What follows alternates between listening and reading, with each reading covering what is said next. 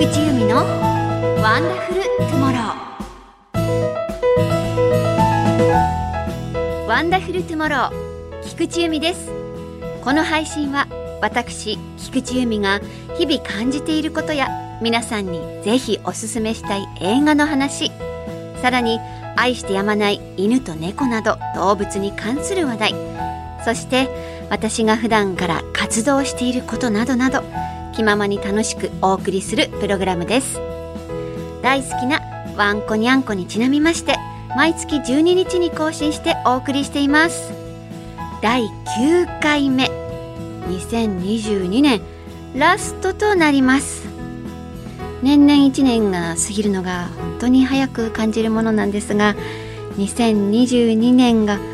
もう終わりなんて本当に信じられません。皆さんにとってどんな1年だったでしょうか？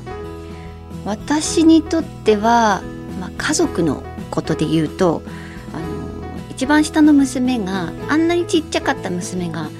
この4月から小学校1年生になったんですね。だからもうその衝撃がもう1年生っていうね。それからまあよく小学校に上がれば手が離れるなんて聞いてたんでちょっとワクワクしてたんですけどとんでもない。息子がね、えっと、4月から塾に通い始めたんですね。だもんでまず朝子供たちを学校に送ってくでしょ。で帰ってきて、えっと、ワンコのお散歩に行ってで猫のことやるでしょ。でそうこうして仕事してあ息子が帰ってくると思ったら塾の宿題を見て学校の宿題を一緒にやってそれから塾を送ってって。で今度そしたら娘が帰ってくるから迎えに行ってでご飯とか支度してると今度息子が塾から帰ってくるからまた迎えに行って。もう一日中出たり入ったり出たり入ったりしてる1年でした。本当におかげさまで健康です。そのたんびに自転車をカキカキカキカキカキカキこうあっちこっちね街中走ってますのでねあのこの間ね測ったら体年齢っていうのが10歳ぐらい若い。って言われて。それはそれでラッキーと思ってます。で私個人としてはですねなんといってもこの番組がスタートしたことが本当に大きなトピックであり自分を見つめ直すチャンスをいただけたなと思ってます。私はですねどっちかというと今までは聞く側だったんですよね。だから自分から何かを発信するタイプは向いてないと思ってたんですけれどもこの番組のおかげでこうして私の思いを言葉にできて発信することができてまた聞いてくださる方がいてそしてそれをねさらに思いっきりサポートしてくれるこの番組のディレクターと放送作家お二人さらに編集してくれるスタッフと配信してくれるスタッフと日本放送様のスタッフととにかくこういろんな方がですねこう私をこうギューッと背中からギューッと押してくれるもんですから私の番組があるなんてもう本当に好きなように話していいんです。あなたの番組なんですって言ってくださってそんな夢のようなことがあるんだと思って生きてるといいことってあるんだなって本当にしみじみ思っております。感謝しております。それに恥じぬよう今回もワンダフルな情報を分かりやすくお届けしたいと思います。菊池の声を聞いて素敵な明日をお過ごしください。最後までぜひお付き合いくださいね。菊池由美のワンダフルトゥモロー。菊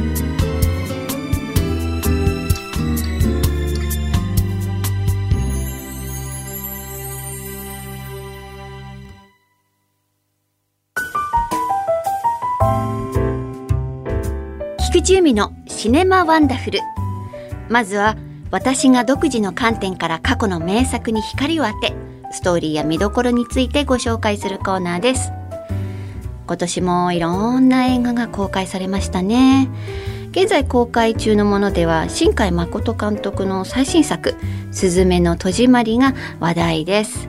えー、私は近々ではですねブラックパンサーワカンダフォーエバーだったりブラックアダムを見に行きました。で、えー、間もなく12月16日にはあの名作の続編「アバター・ウェイ・オブ・ウォーター」が公開されます。ジェームズ・キャメロン監督は裏切りません。最大の期待をしています。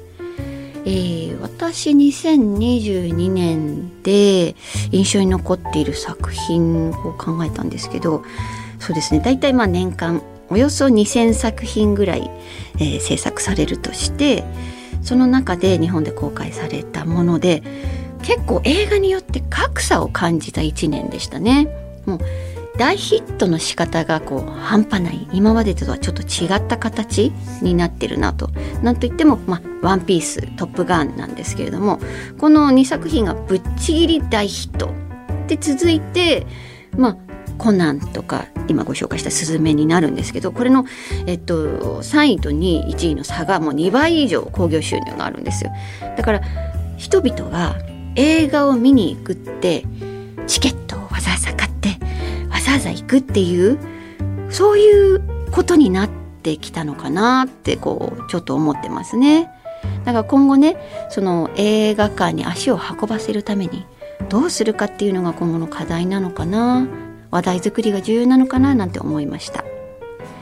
さあこの番組では第1回で SF ホラーミストをおすすめして以来ずっと菊池が愛するホラー映画をご紹介してきました来年ももちろんいろいろなタイプのホラーをセレクトして皆さんにホラーの奥深さをお知らせできればと思います。さあ今回は少し変化球なヴァンパイアもの北欧初のホラーともラブストーリーとも言える作品です。今日ご紹介するのは2008年の映画僕のエリ200歳の少女。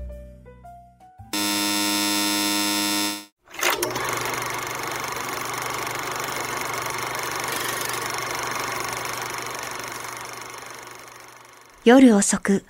雪が降り積もった誰もいない中庭窓から中庭を見下ろす12歳の少年オスカー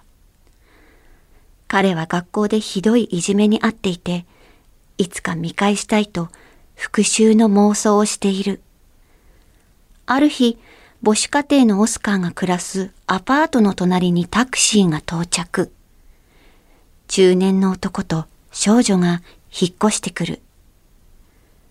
真夜中、人通りのない林で、中年の男は青年をガスで眠らせ木に吊るし、頸動脈を切り、血を抜き取り、タンクに溜めた。だが、人に見られてしまい慌てていたため、タンクを置いてきてしまう。それを知った少女は、ものすごい剣幕で男に怒鳴る。どうすればいいの？なんとか言えどうやら、あの血は少女のためだったようだ。夜、アパートの中庭にいるオスカー。ふと視線を感じ、後ろを振り向くと少女がジャングルジムのてっぺんに立っていた。少女と友達になりたいオスカーは話しかけたいが、少女はそっけない。次の日、学校では昨夜の殺人事件のことが伝えられ、街中で噂になっている。だが、オスカーはそんな殺人事件に一種の憧れのような気持ちを抱いていた。殺人事件の切り抜きを集め、スクラップしているのだ。夜が来るたび、アパートの中庭でオスカーと少女は少しずつ距離を縮めていく。その名はエリ。だいたい12歳ぐらい。髪はボサボサで薄着。そして臭い。しかしオスカーはそんなエリともっと仲良くなりたいと思っていた。実はエリはもう何日も食事をしていない。空腹に必死に耐えている。目はくぼみ、体は痩せ細ってきた。エリは欲求を抑えられず、とうとう人を襲ってしまう。一方、オスカーへのいじめはひどくなるばかり。だが、エリはたった一人のオスカーの味方であり、友達であり、初めて恋をした人。二人は壁越しにモールス信号で会話をし、心を通わせる。オスカーの初恋の行方、エリの正体とは、そして次々と起こる残酷な事件の真相、ラストの惨劇、孤独な二人が選んだ道とはいかに？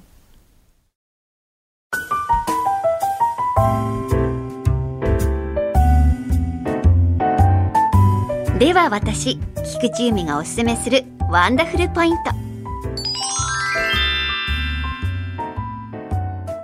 北欧独特の映像の美しさと静けさ、そして主人公の少年オスカーの初恋、血塗られた少女エリ、そしてそしてラストの惨劇からの眩しい二人の笑顔。何度見ても傑作です。ゾンビがわーギャーとなってバッサバッサしていくある種の爽快さも感じられるストーリーではなく多くを語らないからこその美しさや狂気残酷さが際立っています。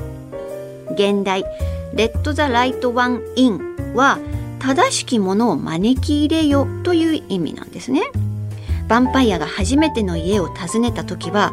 家人の招き入れがないと入れないという掟から来ています。原作はモールスという上下巻もあるベストセラーなんですね。ちらの原作ももう本当におすすめです。それにしても日本版のタイトルが内容と違いすぎる。本当に。またねあのね大事な場面がぼかしになっているんですけどあのぼかしはしてはいけなかった。あの部分がね当時のスウェーデンで子供たちが口減らしのためにされていたこと。今も世界的に子どもたちが被害に遭っている描写をなくしてはならなかったと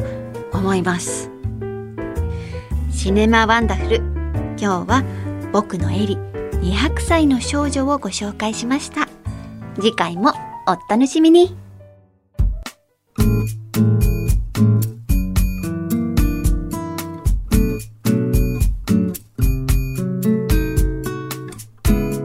菊池由美のワンダフルトゥモロー。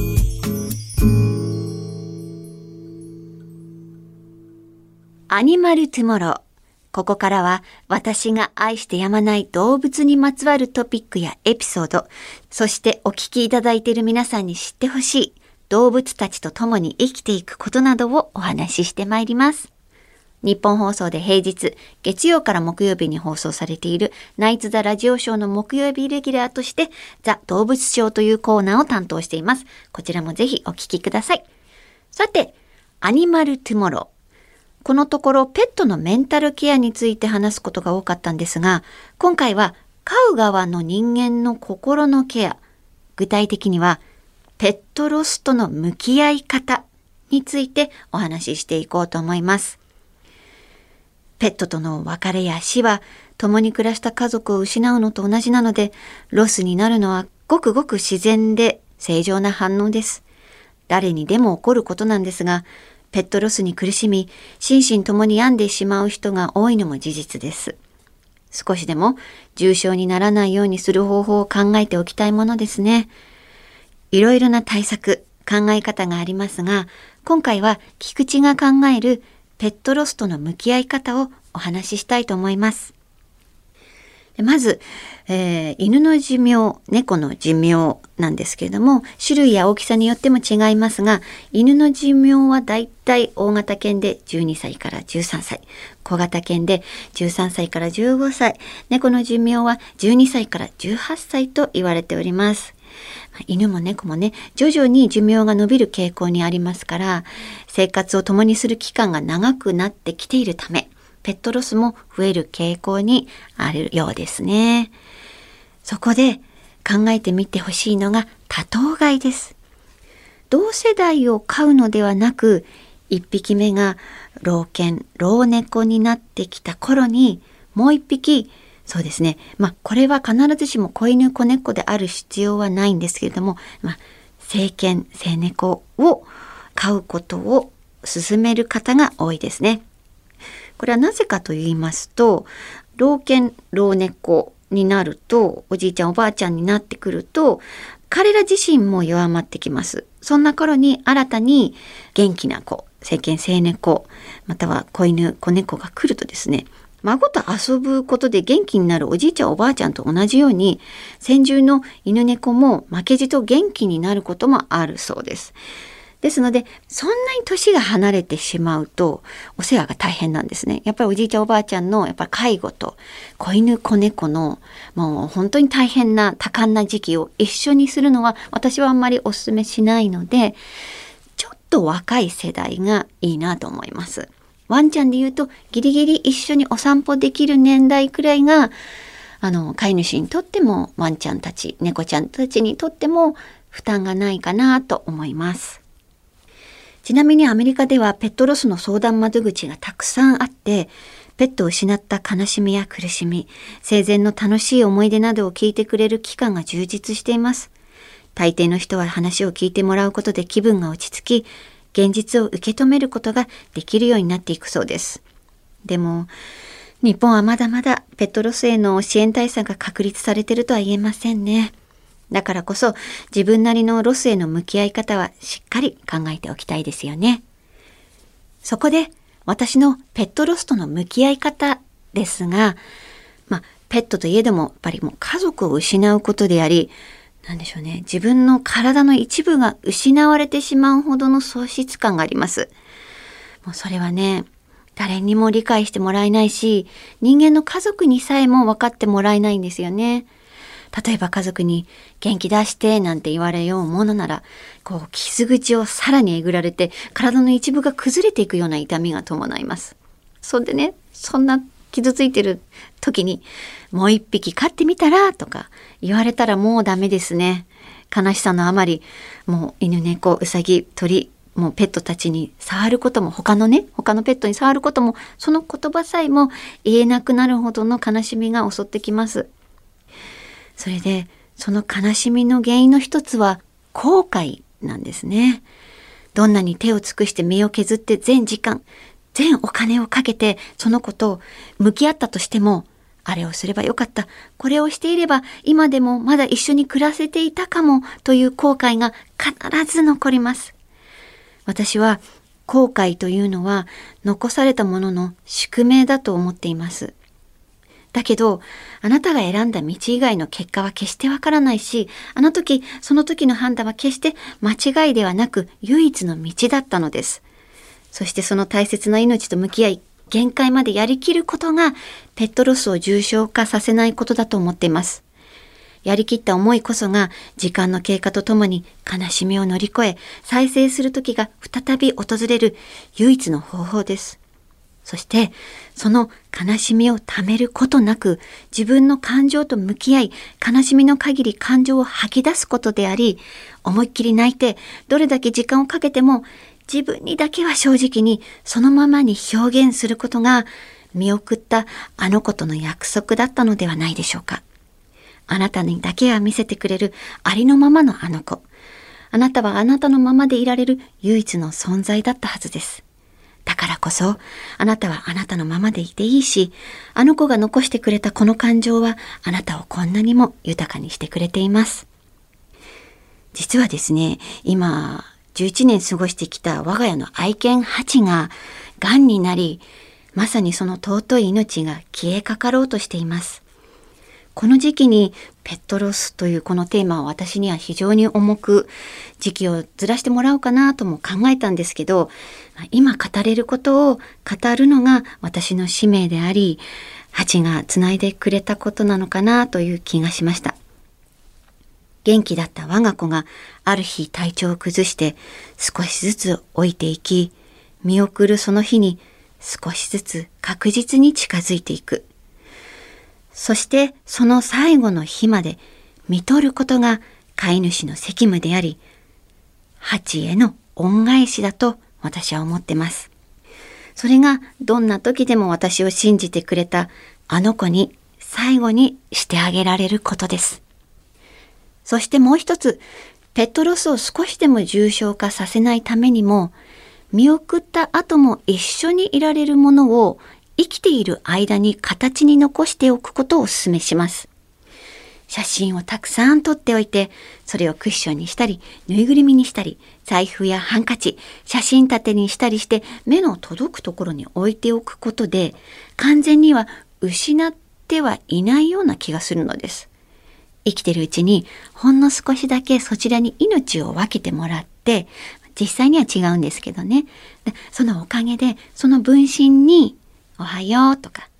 行ってきますとか、名前を呼んだりすることによって少しでも喪失感から前へ進むことができる方法だと思ってます。ですので私も今8の分身は何にしようかなと日々考えています。最後にもし身近にペットロスで苦しんでいる方がいらっしゃったら今はどんな慰めの言葉も届かないかもしれません。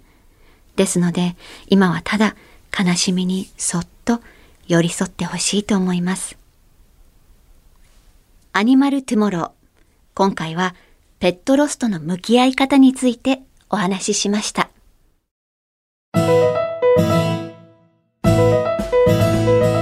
菊池由美がお送りしていますワンダフルトゥモロー。そろそろお別れのお時間です。来年の干支はうさぎですよね。2023年。皆さんはどんな年にしたいですか？私は変わらず健康で犬猫子供たちに振り回され続ける一年であってほしいなと思います。さて次回の配信ですが大好きなワンコニャンコにちなみまして毎月12日に更新しておりますので次回新年一発目はワンワンニャンの来年1月12日木曜日のお昼にお会いしましょう。ここまでのお相手は菊地由美でした。では皆さんご一緒に。ワンダフルトゥモロー